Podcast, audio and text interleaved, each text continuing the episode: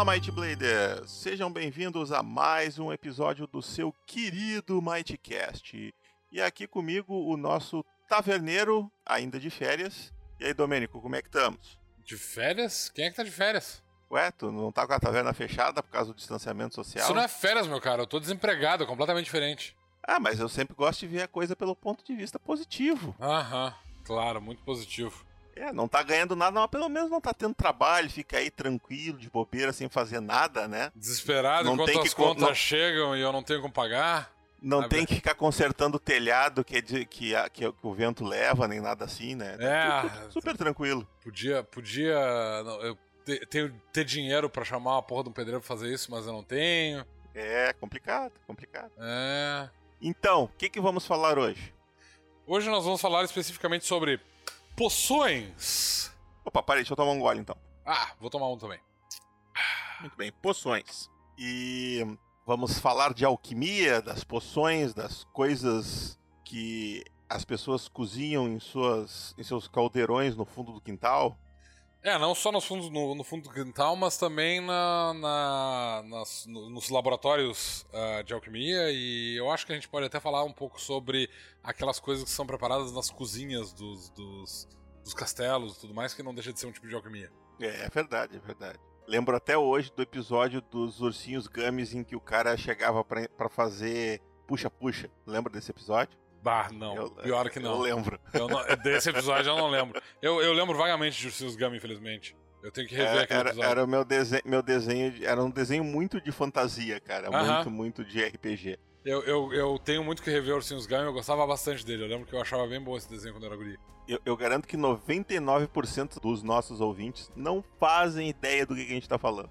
é muito provável. Mas então tá, estamos aqui com os nossos ah, apoiadores ao vivo, nos ouvindo. Vamos dar oi para, para o, o, o Craig. Não, para o Craig não é a nossa ouvinte. Ah, para o Jean, pro Mestre Bardo, pro Nitsoa. Tem até um NPC perdido aqui. Pluk também tá aqui. É, é, é, NPC sempre tá perdido, né? Se o NPC não tiver perdido, ele não é Não, NPC. talvez ele esteja aqui para trazer uma missão para nós. Quem sabe? Quem, sabe? os, os aventureiros estão ali para receber a missão dele. A gente nunca sabe. É, talvez. Talvez ele seja um infiltrado do vilão. Tan, tan, tan. Mas então, por onde vamos começar? Então, a gente pode começar falando das poções em si, pra depois falar especificamente sobre o- os alquimistas Mas e. Óbvio que não, né? Óbvio que não. Como óbvio que não. Tu não entendeu a minha deixa? A gente tem que começar avisando as pessoas de que o guia do vilão ainda não saiu, mas que tá tudo bem, que eles não se preocupem. Ah, tá, gente gente. tinha dito que talvez saísse agora em abril, dependendo de como ficasse a situação da economia no país. Mas eu tenho certeza que os nossos ouvintes estão acompanhando de perto o que está acontecendo no país e sabem que a coisa deu uma melhorada, mas não melhorou muito. Na verdade, talvez até tenha piorado, não sei, depende muito de onde tu tá. Né? Que notícia que tu recebeu que melhorou alguma coisa? Bom, não, eu não vou falar de É, eu, política aqui, pessoa, mas eu sou uma pessoa otimista, cara. Eu não preciso receber notícias para achar que as coisas estão melhores. É. É, só eu não ver as coisas piorando, eu já acho que melhorou, entendeu? ok, se tu diz, é, eu, eu discordo, mas enfim. é muito, muito provável que saia em maio o financiamento do Guia do Vilão, o que. Porque não faria muita diferença, eu acredito, da gente esperar além de, de maio. Não vai mudar muita coisa para nós. Então, agora em, em maio, vocês já devem ter notícias. Quando a gente lançar o, o episódio de maio, vocês já, já vão saber que vai, vai ter alguma coisa a respeito do Guia Vilão. Se não for em maio, a gente provavelmente já vai ter uma data fechada para junho. Mas provavelmente será em maio. Então, voltando ao episódio de hoje, Domênico, qual é o tema? Então, poções. Por onde começamos no tema, né? É, eu acho que é interessante primeiro falar sobre os tipos de poções e como fabricar elas, pra depois a gente falar sobre o caminho do alquimista, que é o caminho Isso. que é, lida com poções especificamente, e depois a gente pode falar sobre a Iris de Malta, que é a, a organização que lida com, com alquimistas do Guia de Tebrim. E a gente, se sobrar um tempinho, e eu acho que vai, porque senão é um assunto muito longo, a gente pode falar alguma coisa sobre a ideia de produção de comida também, porque é, é um, É um assunto rela- é, é, relativo à, à alquimia de uma certa maneira. Te- Tem um, um antecedente cozinheiro ou eu tô louco? não tem um antecedente cozinheiro, mas existe um antecedente Artesão. artesão e artesão Que tu permite pode que pegar tu... cozinheiro. Exatamente. Ah, eu, não- eu sabia que tinha alguma coisa, eu não lembrava qual era o nome. Então vamos lá. Como, como funcionam as poções? Bom, assim, o sistema de criação de poções ele tá todo descrito no Guia do Herói, tá? Ah, ele tem uma lista de componentes que são necessários para produzir ah, poções, que estão na página 73 do Guia do Herói. E depois, logo em seguida, na página 74, ele começa com a explicação de como criar poções. Ah, poções, elas passam basicamente por dois passos, né? O primeiro deles é a obtenção de matéria-prima para as poções. Elas podem. ah, as matérias-primas para as poções elas podem vir de três lugares específicos, que são de forrajamento, né? No caso, o personagem ele vai procurar por plantas. ah, te- ah, os testes para forragear estão no, no No guia básico. guia básico, na, na- nos exemplos de ação. Ah, pode vir de caça, então se for de origem animal, tu vai ter que caçar o animal que, que tem que se usar a parte pra, como, como ingrediente da poção. E o outro tipo de, de, de método de obtenção do material é com garimpagem, que está descrito também no guia, de, no guia do herói. Ah, na, na, na parte especificamente, acho que de criação de itens, se não me engano. Eu não tenho certeza de como é, de onde está a parte de garimpagem. Deixa eu rapidamente fazer um- uma, fazer uma observação aqui no livro. A matéria-prima. É, as regras para isso estão lá na página 47 do Guia básico. do, não, no guia do, no No guia guia do, herói, do herói. No guia do herói. Ah, então o personagem ele precisa começar primeiro, antes de tudo, tá?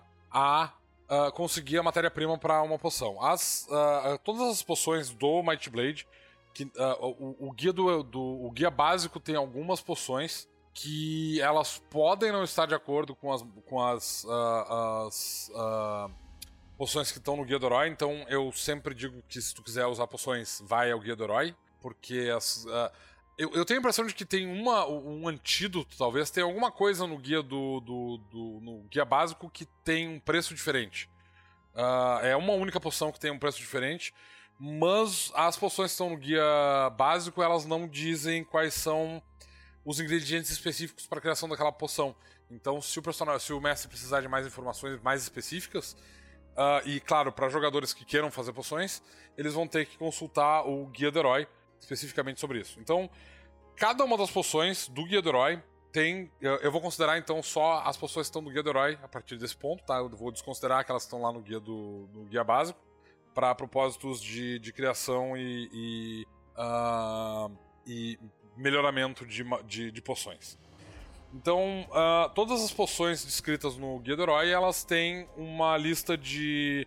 Elas têm uma raridade, que é o quanto elas são comuns. É a mesma raridade que serve para outros itens, então a raridade vai dizer se ela é comum, incomum ou rara. Se, ou ilegal, na verdade. Ela pode ter quatro, quatro ah, ah, raridades diferentes. A raridade basicamente vai dizer o quanto ela é fácil de encontrar, se ela, ah, não necessariamente o preço dela, apesar de que as- a raridade geralmente reflete também o, o preço.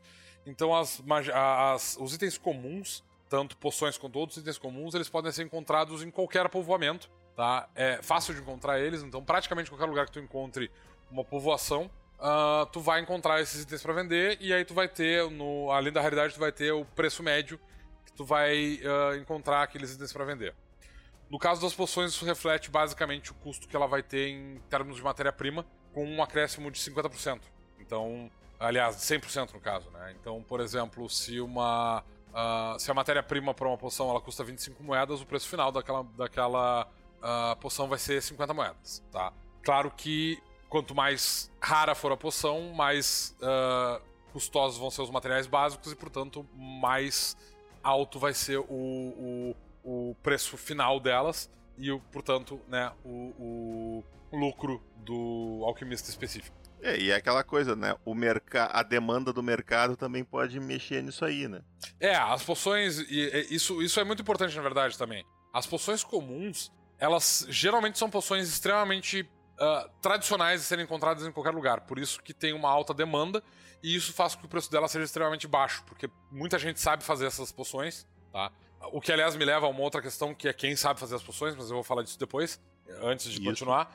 Uh, que uh, uh, as poções básicas, as poções comuns, né, que são fáceis de encontrar e têm um preço baixo, elas também têm esse preço baixo porque elas usam materiais comuns e também porque elas têm uma demanda muito alta. Então elas são poções de antídotos básicos por contra, contra venenos comuns, por exemplo, né, venenos naturais. Tu vai, tipo, ah, o cara foi mordido por uma cobra, chega de volta, corre pra vila, chega no, no, no no curandeiro da, da, da, vila, o curandeiro vai ter ali um antídoto básico por um preço bem camarada para vender. Tá? É fácil de conseguir esses, uh, esses produtos e eles são relativamente baratos. Uh, o que me leva, inclusive, à questão de quem é que sabe produzir essas poções. Porque as poções elas são divididas em dois tipos. Elas têm as poções básicas e as poções avançadas. As poções básicas, elas geralmente são muito fáceis de fazer, elas têm uma dificuldade muito baixa de ser produzidas, e elas muita gente sabe fazer essas poções.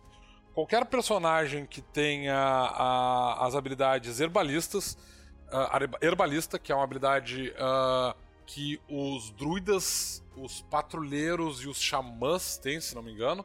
Eu tenho a impressão de que tem um antecedente específico que também tem essa habilidade, que eu inclusive acho que é o apotecário. Uh, o apotecário também dá, garante essa, essa habilidade.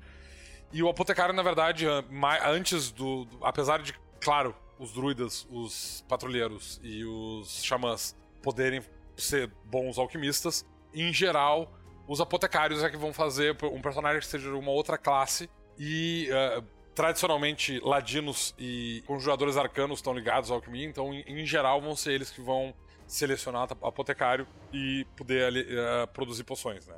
Tradicionalmente. Especificamente, os, os, os ladinos, eles vão se, se especificar. Bom, eu vou falar sobre as poções específicas depois, então vamos, vamos, vamos na ordem para mim não me, me, me atrapalhar isso, aqui. Isso, isso é bom. Então, qualquer personagem que tenha habilidade herbalista pode produzir poções básicas, tá?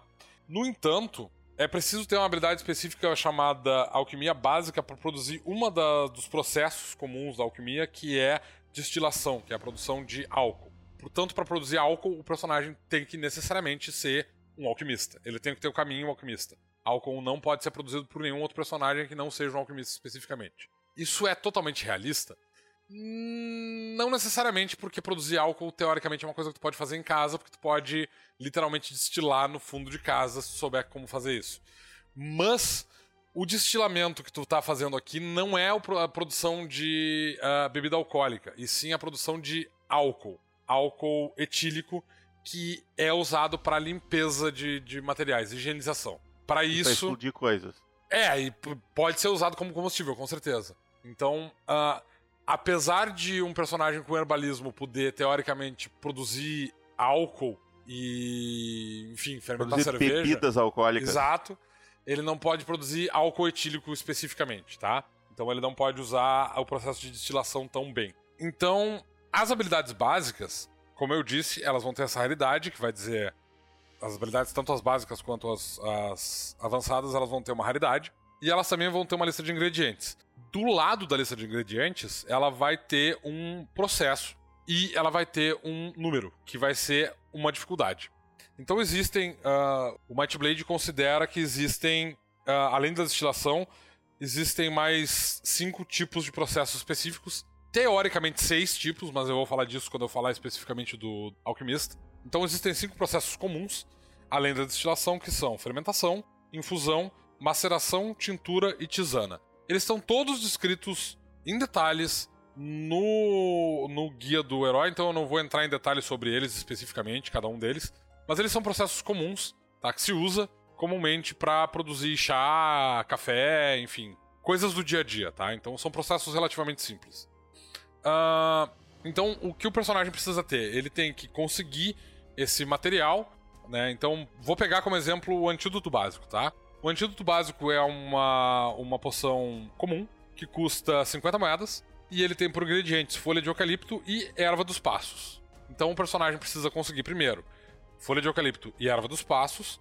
Ambos são uh, plantas, então ele vai ter que fazer. Pra, se ele quiser encontrar isso na natureza, ele vai ter que fazer um teste de forrajamento. E aí a dificuldade para conseguir esse material na natureza vai estar descrito na tabela da página 73. Ali vai dizer, por exemplo, forrajamento, no caso de folha de eucalipto, vai dizer forrajamento 10, o que significa que tu tem que fazer um teste de uh, forrajamento com dificuldade 10 para encontrar folhas de eucalipto suficientes para fazer uma poção. Mesma coisa vai acontecer com a erva dos passos, que tem uma dificuldade específica nessa tabela. E aí tu vai, tendo esses dois ingredientes, tu vai fazer um teste de infusão 8.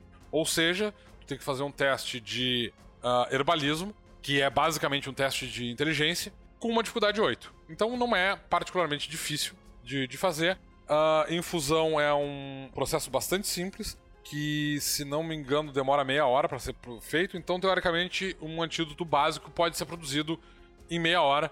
Tu vai ter que fazer um teste de forrajamento, na verdade, dois testes de forrajamento para conseguir folha de eucalipto e erva dos passos, e vai ter que fazer uma infusão com dificuldade 8. Isso tudo vai consumir mais ou menos, se o personagem estiver no meio do mato, vai consumir dele. Uh, eu acho que todos os testes de forrajamento demoram uma hora. Então isso vai uh, uh, demorar duas horas e meia. Ou seja, do nada, se o personagem precisar de um antídoto básico, ele precisa passar em dois testes de forrajamento. Um com dificuldade 10 para conseguir folhas de eucalipto. Um com dificuldade. É... Erva dos Passos tem dificuldade 10 também, então ele vai ter que fazer dois testes de forrajamento com dificuldade 10 e um teste de infusão com dificuldade 8. Infusão vai exigir que o personagem tenha alguma coisa para ferver água. Fora isso, o personagem não precisa de absolutamente mais nada. Então ele precisa basicamente de um coador, uma panela, fogo, duas horas e meia, e ele produz um antídoto básico, tá na mão, tá? Isso é o, o sistema básico de criar poções. É claro que essa é um, o, o, primeiro antídoto, o, o antídoto básico é a primeira poção que tá na lista. E é claro que ela é a mais simples. À medida que as poções vão ficando. As, as, as, avançadas especificamente, elas são bem mais complicadas, as dificuldades são muito mais altas, e elas geralmente precisam de mais do que um processo. E os processos podem ser tanto mais complexos em termos de dificuldade, quanto conseguir a matéria-prima pode ser bem mais complicado. Por exemplo, uh, se o personagem quiser, digamos, fazer. Vamos pegar uma poção rara, difícil de conseguir, uma, uma, uma, uma poção rara, um elixir de força. Elixir de força é um elixir raro, que significa que para conseguir um elixir de força, tu só vai conseguir comprar ele consistentemente se tu tiver em uma metrópole ou na capital. Ou seja, em Tebrim, tu só vai conseguir encontrar isso ou em Tebrínia ou em uma das capitais de cada um dos condados. É, são os únicos lugares onde tu vai conseguir chegar na cidade, procurar um alquimista e o alquimista vai ter para pronta entrega um elixir de força, tá? E ele custa nada mais, nada menos do que duas mil moedas. É um elixir caro, muito caro. Ele precisa de flor de isura, que é uma flor de Zura é uma folha incomum que tu consegue com forrajamento 12. Uh, é, tu precisa de folha de oliveira, que é uma folha comum que tu precisa fazer um teste de forrajamento 10. E aí, com esses dois ingredientes, tu precisa fazer uma maceração 12. A maceração é um processo que vai levar. Eu tô indo vindo numa, no, no, livro ao mesmo tempo, fica. Tô fazendo um troço aqui fantástico. Uh, a maceração leva uma hora para ser feita, então tu vai precisar de do 3 horas até esse ponto. Depois que tiver passado nessa parte, tu vai precisar de um coração de grifo. Que aí começa a ficar complicado, porque aí tu tem que literalmente caçar um grifo. Um grifo não é exatamente uma criatura fácil de achar, não é uma, uma criatura fácil de rastrear, e depois, se tu tiver rastreado ele com eficiência, tu tem que literalmente matar o grifo e conseguir remover o coração dele. Por isso. E talvez, e talvez lidar, lidar com aquele grupo de patrulheiros elfos que estavam protegendo aquela região e viram tu matar um grifo. Exatamente. Então, por todos esses fatores, um coração de grifo é uma coisa extremamente rara e cara. E esse é o motivo pelo qual o Elixir acaba sendo tão caro. Uh, depois que tu tiver conseguido o coração de grifo, tu vai pegar ele e tu vai fazer uma tisana com aquele outro processo, junto, juntando a, a, o produto macerado que tu já fez antes e aí tu tem que fazer um teste de tisana, uh, que é um processo que demora. Tisana demora duas horas para ser feito. E aí, no final dessas duas horas, tu vai fazer um testezinho com dificuldade 16. Se tu passar nesse teste, tu tem um elixir de força. Se em algum momento tu rodar esses testes, tu vai ter que começar o processo todo de novo, que é uma delícia. Particularmente a parte de conseguir outro coração de grifo. então, uh, as poções elas podem. Pera aí, com, com um coração tu faz só uma poção? Sim, com um coração tu faz uma poção. Que legal. É, exatamente por isso que ela é cara.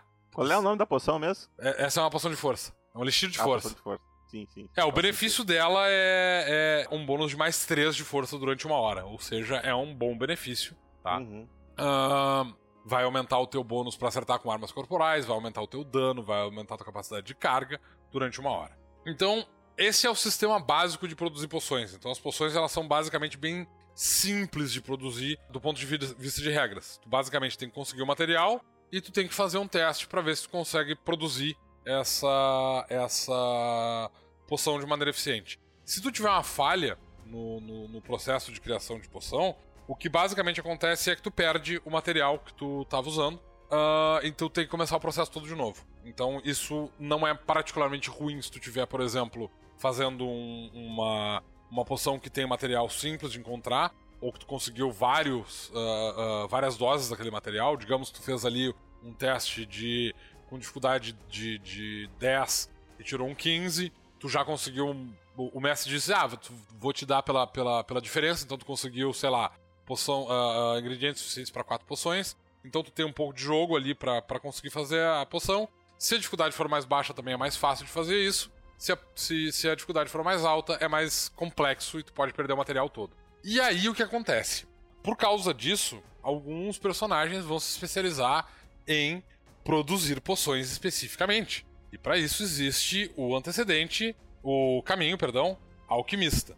Para um personagem poder ser um alquimista, ele precisa ter herbalismo, que como eu já disse, está disponível nas classes do druida, do patrulheiro e do xamã, mas também pode ser conseguido através do antecedente apotecário. E ele precisa ter uma inteligência 5. O que ele. ah, o- a habilidade automática do alquimista, ela dá um bônus de mais 2 para conseguir encontrar ah, e extrair materiais. Então tu recebe um bônus de mais 2 não só para fazer testes de. ah, ah, ah, fugiu a palavra? Eu não sei qual é a palavra também. Essa palavra que eu acabei de dizer. Ali, dos processos de catar essas coisas. Forrageamento. Forrajamento, obrigado. Então, o alquimista, a habilidade básica do alquimista, alquimia básica, ela vai te dar um bônus de mais dois para te fazer, para te encontrar testes, ah, itens que precisam de testes de forrajamento, ou para encontrar veios de materiais que sejam necessários para fazer, ah, de minerais que sejam necessários para fazer poções, e tu ainda pode fazer testes de inteligência para identificar esses essas poções. Então, o alquimista tem a grande vantagem também de poder simplesmente com uma cheiradinha saber do que, que a poção é feita. Para a maior parte dos outros personagens, quando eles encontram uma, uma poção, a única maneira que tu tem de saber o que a poção faz é beber ela. Em geral, a gente dá uma, um- um- uma colher de chá, eu, pelo menos como mestre, permito que os personagens façam um teste de inteligência e tentem descobrir o que, uma poção faz quando eles encontram. Mas o que acontece com o, o alquimista é que, em teoria, ele pode identificar. O, que eu faço com os meus personagens, os jogadores que pegam o alquimista, é que eles podem basicamente identificar imediatamente e automaticamente as, as poções. Mas, pelas regras, um personagem que não tenha. eh, que não seja um alquimista, ele teoricamente não tem como identificar uma poção. Então o único jeito de identificar uma poção é sendo um alquimista, ou então bebendo a poção mesmo e vendo quais são os efeitos dela. Além. Eu, eu só, eu só permito os meus jogadores identificarem poção de mana e de cura. E mesmo assim eu, eu não digo. Eu digo assim, ah, vocês acham uma poção vermelha, vocês acham uma poção azul. Eles invariavelmente acham que uma é de mana e a outra é de cura. Às vezes não é, mas normalmente é. É, então, a descrição das poções, elas, na verdade, é- elas já têm uma descrição de cor, sabor e, e espessura que elas vão ter. Então, teoricamente, e é por isso que eu deixo que os personagens eles testem isso, ou que eles vão a uma biblioteca, por exemplo, e leiam sobre o assunto e identifiquem automaticamente. Porque, teoricamente, se tu, pegar uma poção na mão e tu souber do que é aquela poção, tipo, ó, essa poção aqui ela é esverdeada e ela é meio grossa. Então ela deve ser uma poção de tal tipo, porque diz aqui nesse manual de alquimia que essas são- são as características de uma poção do tipo X. Uma, uma poção do dragão vermelho, por exemplo. Então, como todas elas têm uma descrição, teoricamente os jogadores podem saber de, do que se trata ah, de acordo com isso. Eu, particularmente, por, por causa disso, permito que os personagens ah, identifiquem as poções dessa maneira, com um teste de inteligência. Mas eu já tive jogadores meus, por exemplo, que carregavam um livro de alquimia embaixo do braço, e quando eles encontravam poção, eles paravam, quando eles iam descansar, e, e sentavam com o livrinho de alquimia e ficavam folheando e procurando as características da poção, comparando, e aí eu deixava que eles identificassem automaticamente no, durante suas, seus períodos de descanso, por assim dizer. Porque eu achava que era uma ideia interessante deles. Além disso, os alquimistas eles têm bônus. As habilidades básicas dele, as habilidades dos alquimistas, elas dão bônus especificamente para um tipo ou para outro de, de poções. Os alquimistas, além da habilidade básica deles, para que dá bônus para eles identificarem poções e conseguir encontrar os, os ingredientes para fazer as poções, eles recebem habilidades que são usadas para fazer cada um dos tipos específicos de poções, tá? Existem quatro tipos de poções específicas. Existem venenos, antídotos, elixires e extratos. Os elixires e os antídotos geralmente são tratados como um tipo. Uh, eles não são tratados como o mesmo tipo de, de, de poção, mas no caso dos alquimistas, a, a, as, as, habilidades que dão bônus para elixir também dão, dão bônus para uh, antídotos, tá? É, é, é, é, é a base da coisa, por quê? Porque os elixires, eles justamente são poções que dão. Tu bebe elas para receber algum tipo de benefício. Uh, seja curar, recuperar pontos de mana, seja recuperar pontos de vida, seja receber bônus como bônus de força, tu melhora o teu corpo de alguma forma, tá? Os antídotos, por outro lado, eles, eles não melhoram necessariamente o teu corpo, mas o que eles fazem é eles removem efeitos negativos do teu corpo. É basicamente isso que os elixires fazem. Eles removem doenças, eles removem venenos, ou eles removem efeitos de sangramento. Os venenos, por outro lado, eles justamente servem para ti envenenar um alvo, tá? E fazer com que ele sofra algum tipo de efeito negativo. Pode ser uh, um efeito de perda de vida direta, pode ser um efeito de sono, pode ser um efeito de perda de memória, varia do veneno. E depois tu tem os extratos. Os extratos eles podem servir para várias coisas, mas em geral os extratos uh, eles não são usados como as outras como os outros tipos de poções. Ou seja, se venenos, elixires e antídotos precisam ser bebidos para funcionarem, os extratos geralmente funcionam de alguma maneira aleatória. Então tu tem, por exemplo, elixir, uh, extratos explosivos. Tu arremessa ele, quando ele se entra em contato com ar, ele explode e causa dano numa área.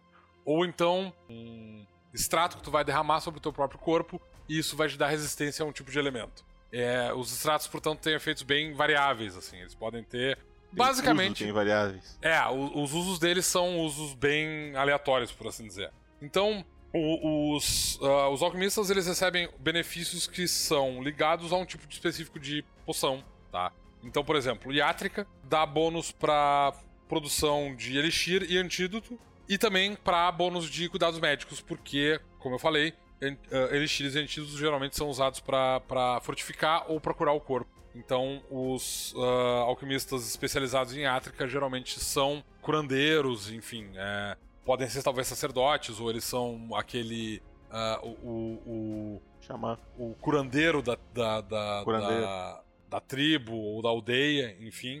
Uh, aí tu tem Espagília, que recebe um bônus de mais dois para produzir extratos e também dá um bônus de mais dois em testes de arremesso.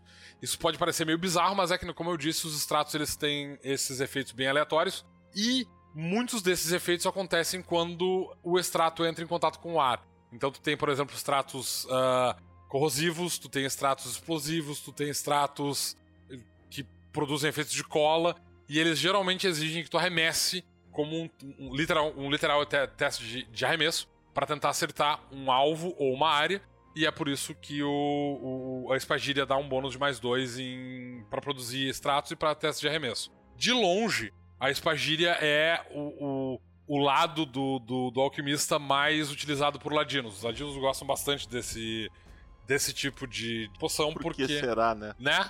Tu tá ali, vai, pula pra cima do teto, escala, chega lá de cima e começa a jogar extrato explosivo na gurizada, bota fogo na cidade, deixa a gurizada uh, uh, derretendo, é uma delícia. E depois tu tem os negredos. Os negredos, eles basicamente lidam com venenos. Então, além do bônus que tu vai receber pra produzir efeito, para produzir venenos, é um bônus de mais dois. Como tu também tá muito acostumado com venenos, tu recebe um bônus de mais dois para resistir aos efeitos de qualquer tipo de veneno, o que inclui, é claro, aqueles que tu produz ou aqueles que são produzidos por outros alquimistas. Mas também se aplica a venenos, por exemplo, naturais, vindos de, de insetos gigantes ou alguns tipos de animais venenosos, ou peçonhentos, enfim. E depois, quando nas habilidades avançadas, o que acontece basicamente é que tu vai receber, uh, tu vai somar um bônus de mais um D6 para fazer esses testes, além do bônus de mais dois. Então, tu vai ter alquimistas que vão poder somar aí 3d6 mais 2, mais a sua inteligência, tu pode conseguir alguns números estupidamente altos, o que permite que, por exemplo, um elixir de força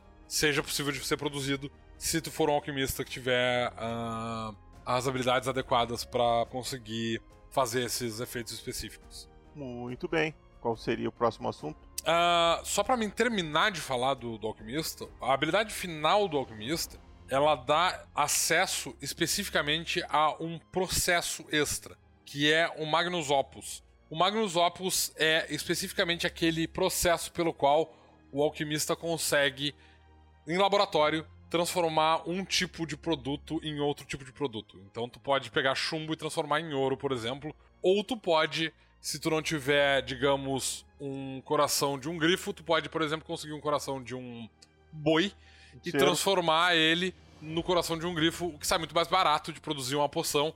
Todos os efeitos se mantêm e essa modificação é permanente. Inclusive, tu pode, por exemplo, transformar esse coração de grifo e revender ele para outros alquimistas por um preço bastante elevado e sem ter que colocar nenhum grupo de aventureiros na, na busca de um, de um grifo. Na folha de pagamento. Exatamente, né? Então sai bem mais barato. Como tu também pode produzir coisas como, por exemplo, metais preciosos, essa habilidade final do alquimista, além de permitir que tu faça vários tipos de poções, também permite que o alquimista produza vários tipos de, de metais preciosos para revenda e alguns tipos de pedras preciosas que vão ser usados tanto por ourives para produzir joias, mas também podem ser produzidos por uh, podem ser usados por alguns outros ar, uh, uh, artesãos para produzir, por exemplo, itens de conjuração que exijam, né, por exemplo, uma bola de cristal, uma orbe de cristal, alguma coisa assim e tal, tu pode produzir usando um, alquimista com Magnus Opus pode, por exemplo, transformar um pedaço de, de brita arredondada em uma orbe de cristal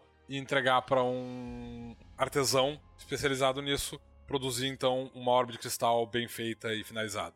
Muito bem. Uh, eu queria colocar aqui também que é interessante o, o, os mestres, principalmente, que forem olhar ali para o guia do herói verem todas as poções que tem ali, os ingredientes que tem ali, pensarem assim: Pô, eu posso criar uma nova poção? Eu posso inventar uma nova poção? Claro que pode, essa é a resposta imediata. Tu não só pode, como deve, depois que tu fizer, manda para o nosso e-mail lá, Might, mightbladeoficial, mightblade.oficial.gmail, pra gente ficar sabendo que isso existe, porque novas poções são sempre bem-vindas, tá? É legal tu pensar assim, ah, eu vou fazer uma poção, uma poção que o cara passa no corpo e ele fica super escorregadio, sei lá. Tu não vai fazer um elixir disso, tu vai fazer um extrato. Então, se, se for uma coisa que tu vai aplicar no corpo, ah, bah, vou fazer uma poção que o cara toma e fica escorregadio. Não faz sentido. Pensa dentro da lógica que é da mecânica que tá ali. E é aquilo, os ingredientes que tu vai usar não precisam ser necessariamente aqueles que estão aparecendo ali. Uma coisa interessante que qualquer um que observe a lista de ingredientes vai pensar é: Pô, que sacanagem, o cara mata um grifo só para pegar o coração.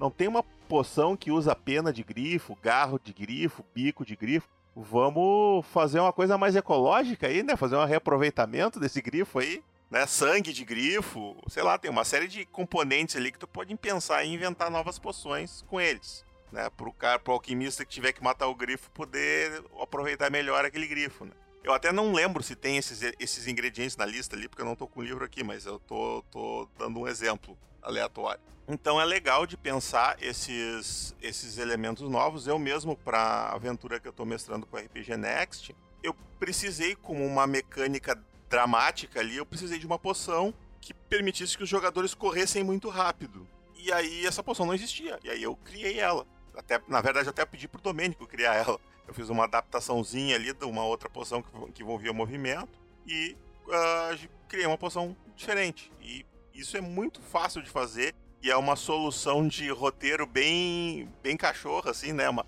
uma roubadinha, assim, mas que pode vir a criar elementos interessantes, né? Um, uma outra coisa que me chamou a atenção também das coisas que o Domenico estava comentando é a habilidade final do alquimista, que o, o nome deveria ser Quebrando a Economia do Reino, né? O cara começa a pegar um monte de madeira e transformar em ouro. Ou não sei se tem que ser metal, tem que ser Não, metal é, pra metal. é, tu, tu, tu, na verdade, tu não vai transformar madeira em ouro porque tu tem que transformar metal em metal. Tá, mas ok, mas o cara pega lá um monte de ferro e transforma em ouro. Isso pode quebrar a economia do reino. Sim, isso pode quebrar a economia do reino. Pode sim. Por isso é importante que os mestres que tenham jogadores alquimistas tenham isso em mente e criem, digamos assim, uma espécie de código de ética das guildas de alquimistas e crie, sei lá, caçadores de alquimistas que são que estão querendo quebrar a economia para lidar com esse tipo de jogadores, porque senão ele vai ter problemas. Porque quando o cara começar a injetar um monte de ouro no mercado, isso vai ficar complicado. É, assim, a ideia de quebrar a economia é bem difícil, porque tu, o, o Magnus Opus ele funciona em um quilo de, de elemento de cada vez e leva uma semana pra ficar pronto. Então. Pô, mas tu- quanto, quanto tempo tu leva para minerar um quilo de ouro? É, não, é, provavelmente tu consegue ouro mais rápido, com certeza. Mas É, eu não acho que é, seja né? suficiente pra quebrar a economia necessariamente. Não, é, não, não vai quebrar a economia do reino, mas vai chamar atenção para um caralho. Então é interessante ter isso em mente, porque também daqui a pouco os jogadores estão aí dando uma de Silvio Santos jogando dinheiro ao vento, né? Eu sempre lembro daquela história que não é ficção, de um- rei, um rei africano que viajou do seu reino até a Ásia, se eu não me engano, até o, a Índia ali. E ele básica, ele, como ele vinha da África e tinha muito, muito, muito, muito, muito ouro, ele basicamente quebrou a economia de todas as cidades por onde ele passou. Porque ele, ele pegava uma galinha na rua diferente e dava uma barra de ouro pro cara, sabe? Isso, isso, não, é, isso não é ficção, isso é mundo real, isso É. realmente aconteceu. Te falem o cara ter ouro. É, te fala em o cara ter ouro, né? Puta que pariu. ouro, joia. Bom, é, diamante, ouro. é, Diamante até nem, nem era cultuado na época, né? Mas pedra preciosa e ouro é um negócio impressionante. Mas. Ah, Diga.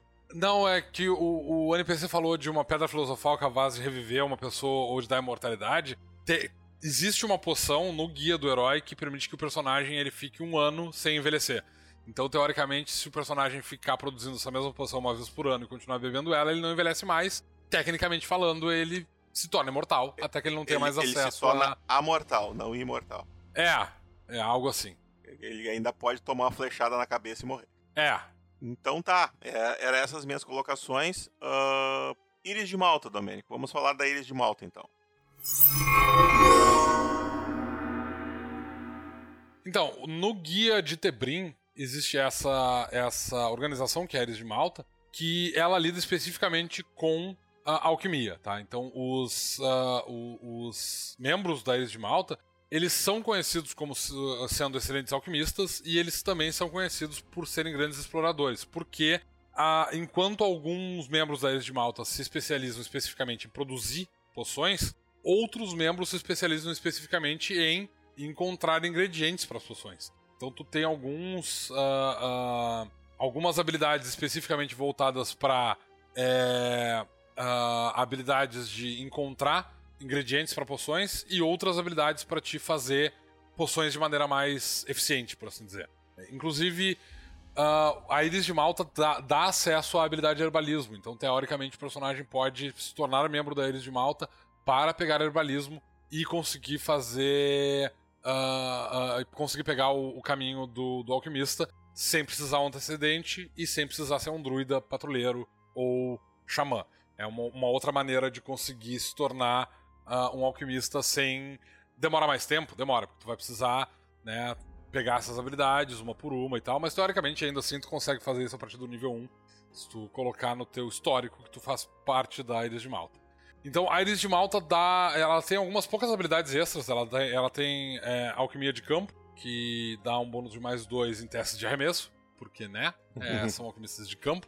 Ou seja, eles estão aí para arremessar coisas uns dos outros. Também dá um bônus. Esse bônus de mais dois também se aplica a usos de ah, kits de cura, porque eles são especializados em ah, curar gente em campo de batalha, como o próprio nome já diz. E ele tem um outro benefício. Ah, sim. O outro benefício é que ao beber uma poção no sistema normal exige que tu faça. que, que tu gaste uma ação de rodada completa. Tem que parar, estampar a poção e se concentrar em botar ela na tua boca e virar ela pra beber. o que significa que tu tem que te concentrar no que tu tá fazendo, não pra beber e correr ao mesmo tempo. No caso dos alquimistas de campo, eles podem fazer. Eles podem beber poção como uma ação padrão. O que significa que eles podem beber uma, uma, uma poção enquanto estiverem correndo, por exemplo. Sério que beber Depois uma poção não era uma. Beber uma poção não é uma.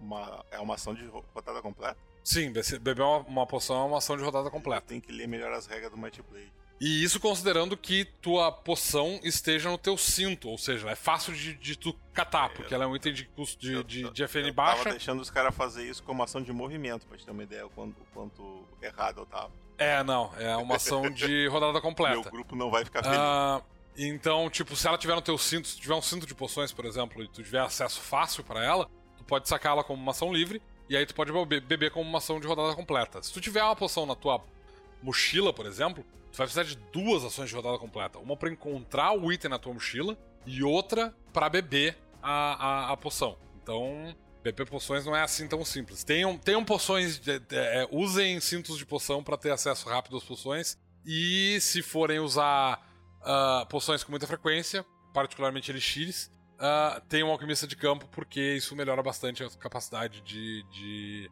uh, usar essas poções. A outra habilidade que ele tem é o Alquimista de Combate, que dá um bônus de mais um em testes de, de arremesso. E tu pode arremessar poções especificamente como uma ação livre, desde que tu possa sacar elas como uma ação livre, ou seja, se tu teve que catar na tua mochila uma poção para arremessar, não funciona. Mas de novo, se ela tiver no teu cintinho de poções ali, tu pega e arremessa ela, e se tu tiver várias poções, tu pode arremessar duas poções no mesmo turno, e é isso aí, vamos arremessar. Além disso, como eu disse, eles dão um bônus de herbalismo, que eles dão acesso ao herbalismo, que precisa de sabedoria selvagem, e ele também dá acesso à sabedoria selvagem, que dá um bônus de mais um D6 em testes de forragear, uh, identificar ervas, etc, etc. Então, por causa dessas, dessas habilidades, alguns tu vai ter alguns membros da Ilha de Malta que vão ser mais focados, talvez, na parte de encontrar materiais, matéria-prima, né, os ingredientes de poções, enquanto tu vai ter outros que vão ser mais especializados em produzir poções, e tu ainda vai ter aqueles que são especializados em combater usando poções. Ah, eu, eu gosto muito da Ares de Malta, acho uma, uma, uma, organização que, apesar de ter poucas habilidades, eh, as organizações do Guia de Tebrim têm poucas habilidades em geral, mas eu gosto muito das habilidades do, do, da Ares de Malta, e eu sempre tive vontade de fazer um personagem alquimista que fosse da Ares de Malta especificamente para fazer essas uh, essas, esses malabarismos literais com é, poções é, e ficar uhul, distribuindo é, poção durante fazer o combate. Um, fazer um Fira da Ilha de, da de Malta e pegar uma, uma poção da explosiva e se jogar em cima do inimigo e quebrar na cabeça deles. Aham. Uh -huh. Em vez de tu fazer um ataque. Em vez de arremessar, né? arremesso. É. Faz um ataque põe uns, normal põe um, com uma poção um, na mão. Aquele, aquelas bandoleiras de poção se joga em cima do cara e dá aquele peitaço assim. Pá! ah, que delícia. Aí faz reação em cadeia, cada vez que tu explode uma poção, ela afeta as poções que estão na tua bandoleira, explode as outras e faz uma quantidade absurda Isso. de dano. É o, é o, é o famoso. Ele, ele, ele, ele tem um apelido, esse filho, é o Hecatombe.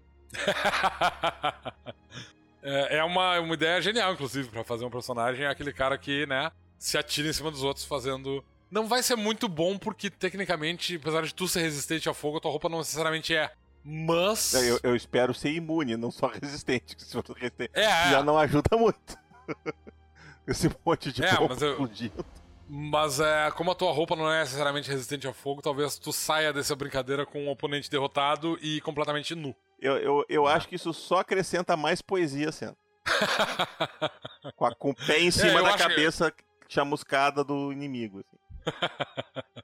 é, uma, é uma visão, é uma visão. Eu acho que seria interessante. Muito bem. Mais algum comentário nesse nesse Não, é, é isso isso basicamente cobre todo o, o, o material oficial do, no que diz respeito a poções, pelo menos até aqui. Uh, a gente vai eventualmente ter algumas poções a mais. Certamente vamos ter algumas poções quando a gente lançar. A gente vai, vai criar um suplemento especificamente com relação a doenças e, e envelhecimento e pragas e coisas assim. Uh, é um assunto que está em alta e sobre o qual a gente tem que falar. E a gente teve uma, tomou uma decisão importante com relação aos amelins. Uh, eles não vão entrar no Guia do Vilão porque não teve espaço para eles lá. Então a gente vai relocar eles nesse, nesse guia de doenças, que eu acho que É, o nome temporário dele, por enquanto, é o Compêndio das Pragas, uma coisa assim. Mas é um nome temporário, não sei se esse nome vai ficar até o final. Guia da Pestilência. decidir. É, algo assim. E aí os ramelins vão entrar nesse, nesse guia, porque os ramelins eles são. Eles carregam doenças, né? Então a gente vai permitir uma maior flexibilidade com relação aos ramelins e quais as doenças que eles carregam. E dentro dessa ideia, provavelmente a gente vai ter mais algumas poções que lidam com cura de doenças, etc, etc. Talvez algum caminho que lide com a produção de elixires e antídotos. Enfim, uh, eu não tenho como dizer especificamente o que vai estar nesse material ainda, porque ele ainda não foi todo escrito. A gente está em processo e como a gente está terminando de fazer o guia do vilão agora e tem um outro material que é o guia de pequenas magias que está para sair também, a gente está focando em outros materiais antes do guia das pestilências. É, o guia, esse guia na verdade ficou mais em foco agora porque como os ramelins tiveram que ser removidos do guia do vilão, agora a gente tem um pouco mais de urgência nesse material para colocar os ramelins. Tem muita gente que quer os ramelins, né? E a gente ficou muito chateado de não poder colocar eles no guia do vilão, mas é que, como eu disse, não tem espaço suficiente para eles, porque além de ter duas classes inteiras e algumas raças, ainda tem regras sobre armadilhas e algumas outras coisas. O, os pactos cultistas, eles, é, como tem muitos pactos, a gente precisou de muito espaço no livro também. Então, por causa disso tudo, a gente teve que tirar um pouco do material e os Ramelin eram os que estavam mais das raças. É, como eles não são necessariamente uma raça de vilões, a gente achou que era mais adequado tirar, remover eles dali e tal e colocar num, num material que fosse mais. Fizesse mais sentido com eles, né? Tipo, Isso. um material sobre doenças.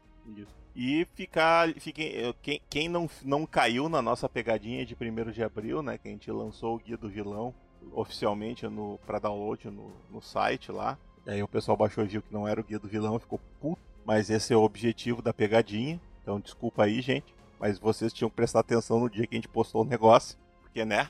É, desculpe. Desculpe, mas não desculpe. É, né? Porque, tipo assim, o cara posta o guia do vilão de graça no dia, no primeiro de abril, era para desconfiar, né? Mas é, foi uma pegadinha de bom coração, com boa intenção, e ela veio com um guia, que é o guia do primeiro de abril, que tem algumas habilidades jocosas e interessantes que um, um bando de maluco fizeram, e a gente resolveu botar ali, mantendo os nomes deles em segredo para ninguém saber quem são esses malucos. É, aliás, com relação ao guia do 1 de abril, em teoria, aquele material pode ser usado em mesa, mas como está descrito no próprio guia, não nos responsabilizamos. Não foi testado. a gente não tem responsabilidade nenhuma sobre ela. Inclusive é por isso que o nosso nome não está no livro. Exatamente. Usem aquele material por sua própria conta e risco. E nos contem depois. Isso, pra gente rir também. A gente também quer rir. Exato. é isso? Podemos ir para a Torre de Sarfion? Podemos ir para a Torre de Sarfion.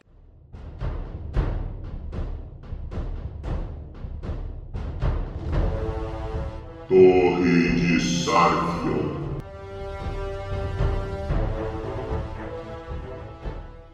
E olha só, a primeira pergunta da Torre de Sarfion vem do nosso querido Inominável a respeito do Guia de 1 de Abril. Quando é que sai a ilustração oficial do Philosophy? Porra! O porra fui eu que, que acrescentei, ele não colocou realmente. Uh, ela sai quando eu terminar a capa do Guia do Vilão, que é o que eu tô fazendo nesse momento antes do final da capa do Guia do Vilão, que eu espero que ainda fique pronta essa semana.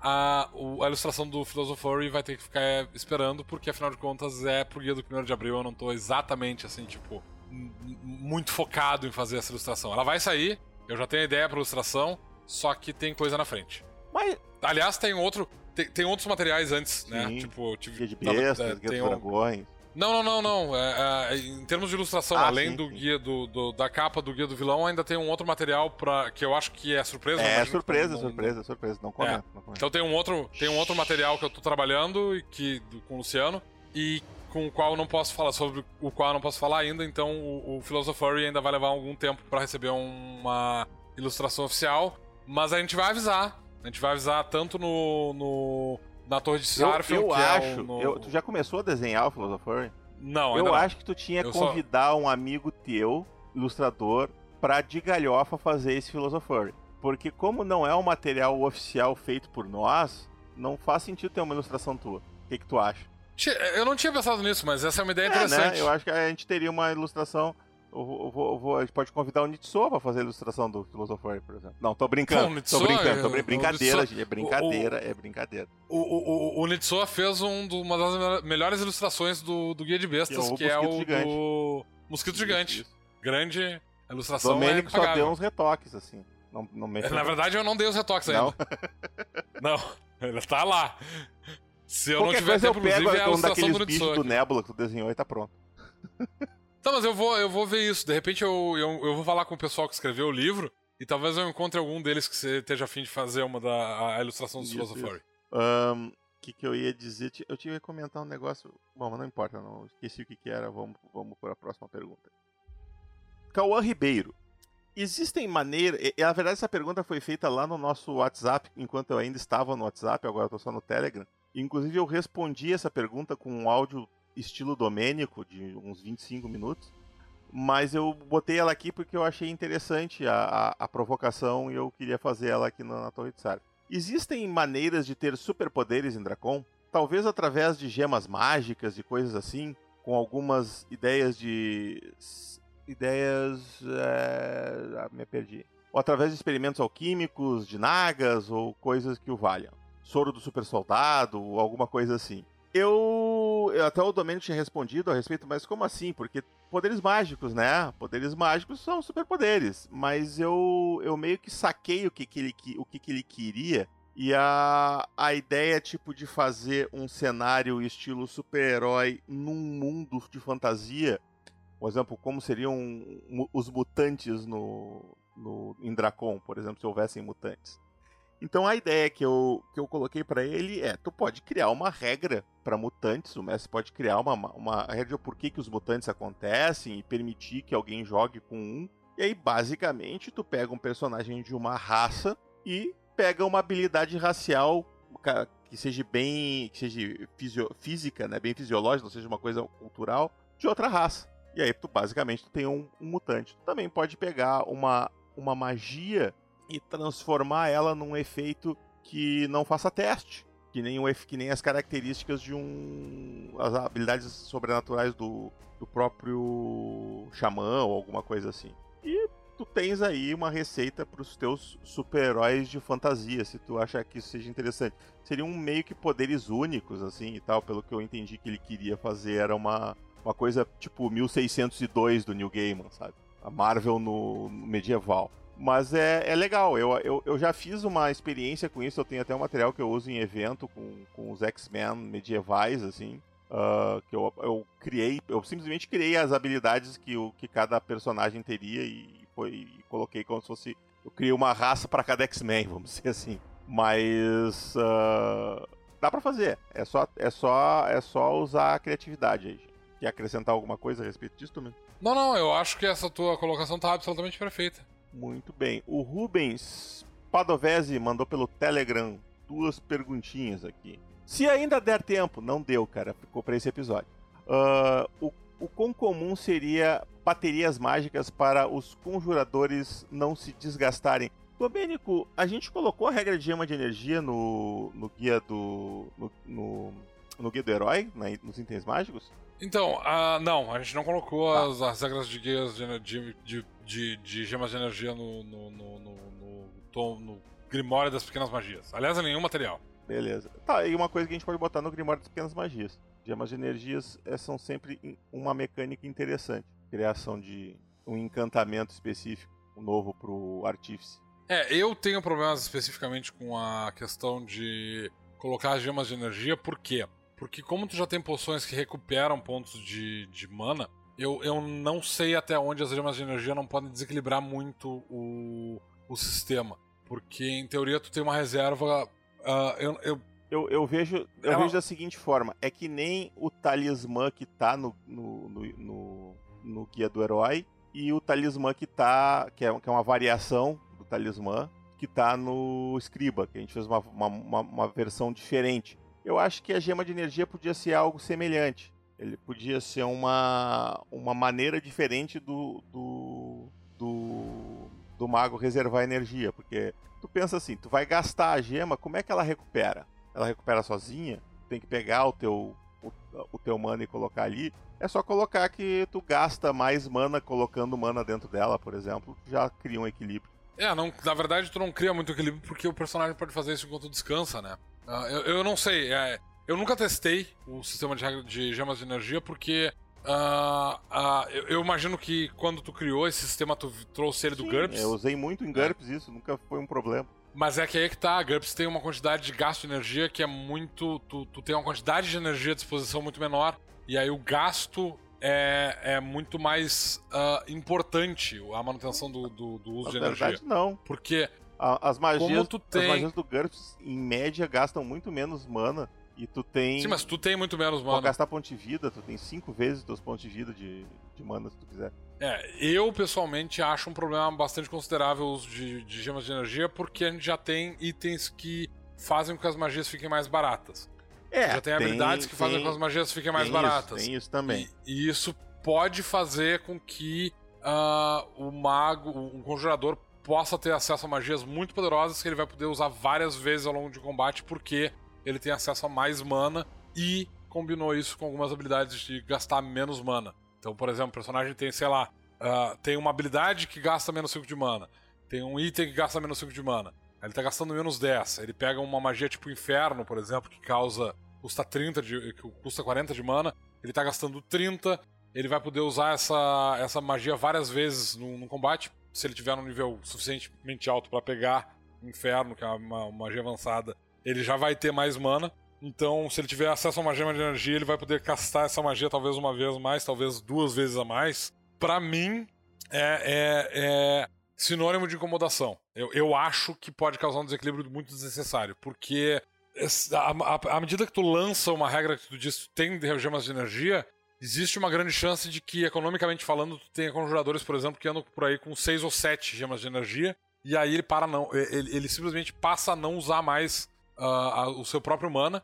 Ele passa a usar gemas de energia o tempo todo. Gemas de energia também tem um, um fator que é importante ser considerado, que é como é que elas são usadas com relação a efeitos de encantamento, porque eles vão fazer com que os potencialmente podem fazer ou, ou tu não pode usar gemas de energia em itens encantados, encantamentos no caso, o que pra mim faz pouco sentido, ou então os encantamentos eles vão ser muito mais rápidos de fazer, o que vai fazer itens mágicos poderosos muito mais ah, fáceis de serem ah, conseguidos pelo grupo. Não sei se gosto dessas saídas. Bom, Rubens, tu tá vendo que isso não aconteceu ainda porque nós temos que parar para fazer um cálculo muito complexo para conseguir colocar isso no sistema, para não dar esse É, desequilíbrio. Então, por isso Exato. que isso ainda não aconteceu. Se É, alguém aí que isso estiver nos e- ouvindo aí for, um, for uma pessoa que quiser tabular essas, essas matemáticas aí e nos convencer de que não vai desequilibrar, a, a ideia é sempre bem-vinda. É, te- existe uma matéria em uma DC, eu não sei se é, É minha. que é da segunda versão. Não, não, não, mas eu- é da segunda versão da, É. da, da Dragon Cave. Tem, tem- lá tem uma matéria, em algum ponto da Dragon Cave, da segunda edição da, da, da- segunda versão da Dragon Cave, tem uma matéria sobre gemas de energia. Se alguém quiser pegar e testar, ah, eu nunca testei, porque eu sempre tenho um monte de coisa pra testar e tal, e eu não posso ficar testando um monte de regra concorrente, porque senão não dá pra testar uma coisa e outra ao mesmo tempo. Né? Então eu nunca testei essas regras, então eu não sei como é, o que impacto elas podem causar no jogo. Por isso eu tenho um certo receio de utilizar essa, essa regra. Mas, inclusive, a gente fez uma revisão de regra com relação a- aos os itens de conjuração, que vai essa regra alternativa vai aparecer no, no Grimório das Pequenas Magias. E uma das coisas que eu fiz lá foi justamente dar uma mexida nesses itens que ah, diminuem o custo de mana, porque eu já tava achando que o, o, o- custo de mana dos itens do, do de conjuração já estavam muito elevados. Mas enfim, eu, eu, eu tenho um certo problema com essa economia de mana no jogo, porque eu tenho percebido que isso faz com que os conjuradores tenham acesso a habilidades muito poderosas. E, enfim.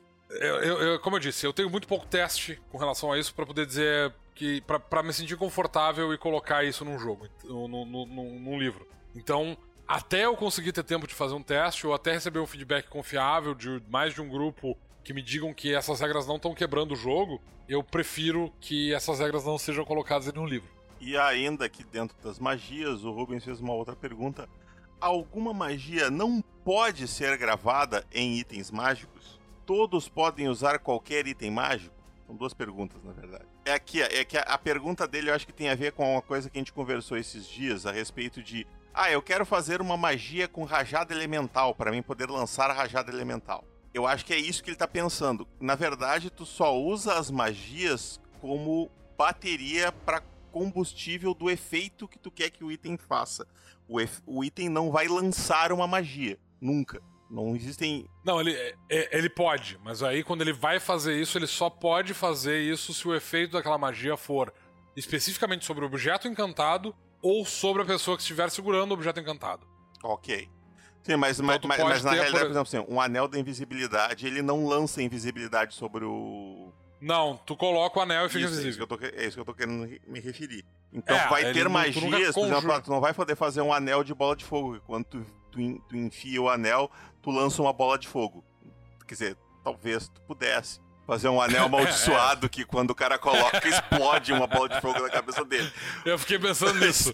O anel do. O anel do inferno, o cara bota no dedo e faz uma área de inferno ao redor dele. Isso. É, é tipo assim, tu pode basicamente colocar qualquer magia, desde que no momento em que o cara vista o, o, o, item, a magia passe a funcionar. Se bem que eu acho isso perigoso, porque imagina o cara pegar essa ideia do inferno mesmo e. Se bem que aí tu teria que colocar no dedo de alguém, sei lá, que eu tava pensando o cara podia fazer uma forja que nunca mais ia gastar carvão, né? Por quê? Porque ele faz um, uma forja com um inferno constante porque o, o, coloca e o item fica funcionando, entendeu? Só que aí a pessoa, ele tem que sacrificar um, um peão lá toda vez que vai, vai ativar a forja. Que alguém tem que botar o troço no dedo. Tecni... Eu até acho que tecnicamente ele pode fazer algo assim, criar uma área de inferno permanente. É, pode... não, não, vejo um problema. Não sei se. Mas é que a gente não tem uma é, regra específica para isso, né? Porque isso deveria ser um, um, um encantamento mais complexo, mais caro do que simplesmente fazer é. um item que te dá um poder mágico. Os itens mágicos, via de regra, eles fazem efeito sobre si próprio, então teoricamente tu pode ter um item que tenha um efeito de. Tu pode criar, sei lá, uma placa de metal que tem um efeito de inferno permanente em cima dela. Pode fazer isso? Pode fazer isso. Acho que é uma magia que pode ser usada, por exemplo, para uma forja, como o Luciano disse. Só tem que tomar cuidado, na verdade, com o fato de que se tu tem essa magia que tá fazendo esse efeito ali, o efeito que tu tá produzindo ela tá causando dano de inferno em tudo ao redor dela. Isso inclui o material que tu tá. Sei lá, eu acho meio complicado é, de fazer. Também acho. Sei lá. Se um jogador meu me dissesse quero fazer uma placa de metal que faz inferno o tempo todo para botar na minha forja, eu ia dizer beleza, faz. Não ia deixar, não ia ser um problema para mim. E se tu quiser de repente usar isso de uma maneira ofensiva, pegar essa placa de inferno e jogar embaixo de alguém para que a pessoa sofra o efeito de inferno, beleza. Só que quando tu pega essa placa, automaticamente tu tá dentro da área de inferno, uma parte tua, no uhum. teu caso um dedo, foda-se, é uma parte tua, tu tá sofrendo esse é, dano. O, o, que eu, então... o que eu então vejo, assim, nessa questão especificamente que a gente tá falando aqui, por exemplo, a, o efeito que o item mágico faz não é necessariamente o efeito da magia que foi usada para fazer ele. Isso. Né? Porque, tipo assim, tu pode criar, fazer um, uma fechadura mágica que quando tu encaixa numa porta lá e alguém chaveia ela, o prédio onde aquela porta tá fica invisível. Tá? E o efeito de invisibilidade não é esse. Mas tu, po tu pode. Tu, a invisibilidade não faz isso, não pode tornar um prédio invisível. Eu fiquei imaginando um prédio que tu encanta com o inferno e aí quando tu bota a chave na porta e gira, ele pega fogo. É o, é o sonho de consumo dos, dos né, dos incendiários. uh, mas a, a, a ideia, então, por exemplo, se o cara quer fazer uma forja automática que não gasta combustível, ele pode fazer uma forja automática gasta combustível, nem necessariamente usando inferno. Ele pode usar uma outra magia elemental de fogo que cria uma forja que que funcione da maneira eficiente que ele está pensando, né? Da, a, que ele possa chegar perto sem, sem tomar dano, ou, ou com a prote... da mesma maneira que ele chegaria perto de uma forja normal sem tomar dano, né? Tendo uma porta de metal na frente e tal, todas as proteções necessárias. Mas é, é, é. é isso que tu tem que. Quando tu faz um item mágico, tu tem que pensar o que, que o item mágico vai fazer. Não, o item mágico, a princípio, ele não vai lançar a magia em ninguém. Ele vai ter um efeito mágico sobre uma área, sobre um objeto, sobre uma pessoa. Qual é o efeito mágico? E aí, em cima disso, tu pensa qual magia tu vai usar como base. E aí, se tiver mais de uma magia, tu pega a mais barata. É, essa é a lógica. Porque a ideia é que itens mágicos sejam muito mais versáteis e flexíveis do que as magias em si. Né, para te criar coisas é. diferentes, equipamentos, é, tecnologias mágicas e assim por diante. É, é, tipo, tu pode, por exemplo, usar, sei lá, parede de gelo para criar uma caneca que deixa todo o líquido que tu botar nela dentro, dentro dela a gelado. caneca da cerveja sempre Só gelada, sim. É um, é um, Exatamente. É um item clássico. Só que. Só que. Uh, porque, tipo, tu tá usando um efeito de. de gelo. Tu pode usar parede de gelo pra fazer isso? Pode, só que tu pode usar uma magia mais tipo barata para fazer o mesmo efeito. Tipo em regelar, que vai custar muito menos para fazer. Pode então, deixar a parede usar... de gelo pra caneca que faz sorvete. É, também, também. Pode usar uma coisa desse tipo e tal. Usar. Pode ter, tecnicamente, tu pode fazer em regelar numa caixa e tudo que tu bota ali dentro congela imediatamente. E tu tem uma produ produção automática de raspadinha. É, exatamente. Ou tu pode fazer uma geladeira. Ou de picolé. A partir disso. É. Ou tu pode fazer uma geladeira, tu pode criar uma geladeira mágica. O, o importante é que nesses casos, eu sempre digo, mesmo que na hora de fazer a conta isso fique, isso fique barato, dá uma encarecida. O mestre deve dar uma encarecida para não, pra não virar um. Não, não sair. Virar o mundo, virar um. substituir tecnologia por magia, sabe? Senão vira bagunça. Porque uma coisa é, é tu fazer um anel que faz um efeito específico ali, ou, ou, ou uma veste que te dá um, um, uma vantagem mágica, mas tu criar uma caixa que permanentemente preserva a comida no frio, assim, isso aí é uma coisa, é um efeito muito poderoso. Não, não é, não é, não é um, um item simples, seria que ser um item bem mais caro de fazer, porque é um item, enfim, né, um item grande e tudo mais, né. É, eu especificamente acho que uma geladeira seria bastante caro, porque além de tu ter que produzir uma.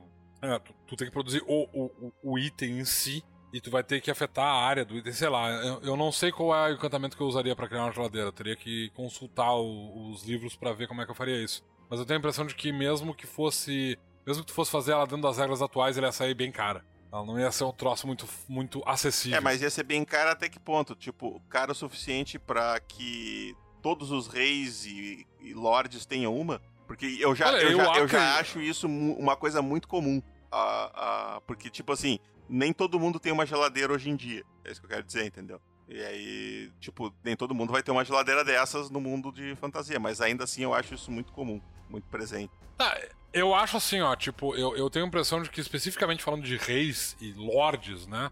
Intebrim todos aqueles que são os condes especificamente, eles provavelmente têm acesso a tecnologias, a magias tecnológicas que não estão acessíveis para mais sim, ninguém, sim, porque certeza eles têm acesso a muita riqueza. Então, por exemplo, eles provavelmente têm alguma coisa parecida com um laptop, em que eles podem literalmente a, a, a, abrir o troço e ter uma janela mágica permanente ali que fale com outros os outros lords, por exemplo, para ter comunicação não é imediata. Laptop, isso é videofone. É, ou isso, que seja, chame como quiser.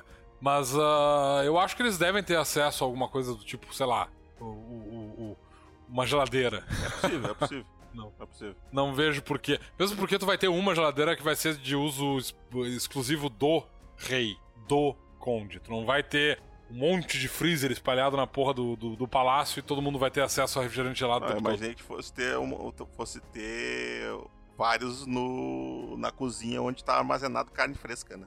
Entre aspas, carne fresca, no caso. É, pois é, é isso que eu digo. Eu não sei se isso seria possível, mas tu tem métodos de, de preservação de comida não, não mágicos sim, claro que, que tu pode usar, então não sei se isso também seria muito complicado, porque teoricamente tu pode produzir, sei lá, tu tem uma sala fechada e aí tu com, usa uma. uma. Uh, uh, encanta uma espada e essa espada, um escudo, um item qualquer, e esse item ele produz frio permanentemente. E aí tu coloca isso no centro dessa sala e aí tu cria uma sala refrigerada para manter carne, por exemplo, refrigerada o tempo todo. Sei lá. Mas é que aí tu tá falando de novo em níveis de riqueza absurdos. Que, e, que tu não tá falando de riqueza para nível pessoa comum, tá falando de lords e reis. Bem, então acho que era isso. Não tem mais perguntas. Estamos sem perguntas. Tem uma pergunta. Tem, Opa, opa, tem onde, uma onde? pergunta aqui do. O Pluck mandou uma pergunta aqui no. no, no Discord. É. Não sei se tu quer ler. O Hulk em Dracon é possível então? Não, não é essa, né? Não, não é essa. É, é, é, logo depois dessa eu fiz uma, um link ali pra, pra especificamente a pergunta dele. Tá. Não era sobre o Hulk. Pergunta de um amigo meu a respeito da arma dos deuses, do dogma da justiça. A arma dos deuses de Mirá, ela causa dano de eletricidade apenas ou pode se considerar que ela é tipo uma arma relampejante do rúnico? Ele, ah, eu acho que ele não entendeu que o dano que ela causa é extra. Não, não, não. É que assim, ó. Ou se é. Uh, o que acontece é. O ar, arma relampejante é uma técnica do Rúnico que faz com que tu adicione, eu acho que é 10 pontos de dano ou 8 pontos de dano Isso. por eletricidade, tá? Só que Se o alvo tiver usando armadura ou escudo de metal, mesmo que tu erre o ataque, erre o ataque com arma relampejante, o dano elétrico ainda é causado no alvo, porque a eletricidade pula pra, pra armadura e dá um choque no Uhum. cara. Ah, a arma dos deuses, que é uma espada, especificamente, é uma espada elétrica que dá um bônus extra de mais 10 por eletricidade. Eu, eu vejo da seguinte maneira: ela não tem esse efeito extra de pular pro cara mesmo que o cara erre o ataque. No entanto, eu não vejo um problema dela ter esse efeito extra. Ah, mas Então eu, acho que não é que- isso que ele perguntou. Acho que o que ele perguntou é: ela faz só o dano elétrico ou ela faz o dano da espada também? Não, não, não. Ela faz um dano extra de É. mais 10 de eletricidade. Isso aí. Então. Mas eu concordo. Eu acho que se. eu não, é que a- essa regra de- deveria ter, ter sido acrescentada ali, porque é eletricidade, né? É, se, se, se tocou no metal, pula direto pro cara. Só o dano elétrico, obviamente, né? É, eu, eu, eu diria, inclusive, que. Não, mas isso seria mais uma arma imantada. Aliás, uma arma imantada é uma coisa que tem que ser adicionada no, no, no sistema.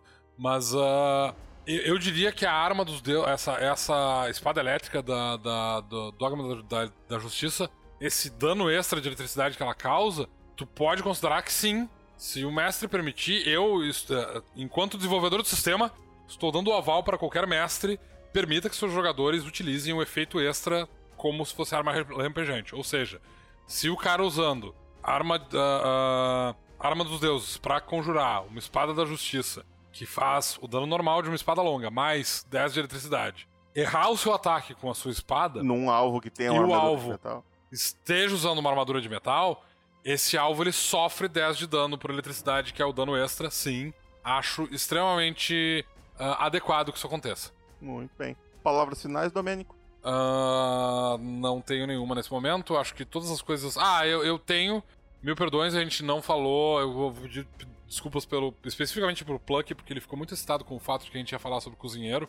E eu esqueci de falar sobre culinária. Ah, é verdade. Vamos fazer um episódio só sobre culinária de Dracon. Não, tô brincando, fala aí. Vamos fazer um episódio só sobre culinária. Agora isso é uma pauta, é isso É aí. isso aí. Vamos fazer pauta. um episódio só Não sobre sei de onde é culinária que a gente vai tirar assunto. Pode ser que seja um episódio de A 15 gente- minutos, pode ser. Mas A gente chama.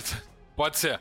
Mas a gente chama o Nitsoa, que é o nosso. É, é, pasteleiro oficial do. do, do- é, a gente Do- poderia discutir aquela ideia que alguém já comentou de comidas típicas. Quais são as comidas típicas Sim. de Tebrim? Quais são as comidas típicas Eu de acho Arcânia? que a gente pode. Eu acho exato. tem, tem pauta aí, cara. Tem pauta aí. Pautemos. eu acho que eu acho que tem, eu acho que eu acho que tem uma pauta, inclusive a gente pode fazer uma pauta interativa em que a gente vai discutindo sobre as culturas de cada região e aí o pessoal do conselho mesmo vai dando ideias pra A comidas gente podia ah, gravar um Mighty Pub especial com o conselho so- especificamente sobre a comida. sobre comida. Eu acho excelente. A gente fala sobre. sobre. ah, a, a questão de culinária rapidamente, assim e tal, pra dar as regras sobre culinárias, porque sim, existem regras de culinária no Might Blade.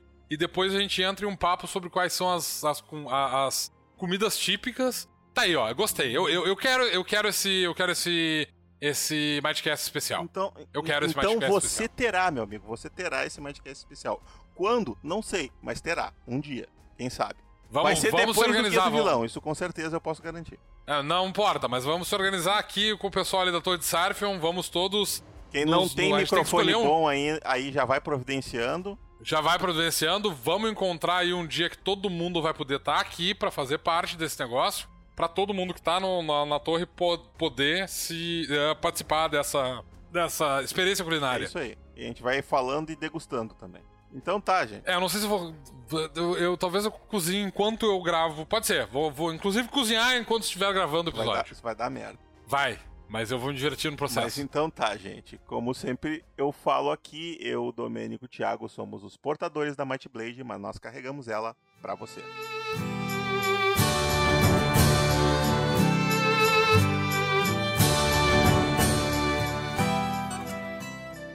Então tá, pode parar de gravar. Eu tenho. Ah, é, é verdade. Tem que parar de gravar. Cadê o. Ih, eu não tava gravando.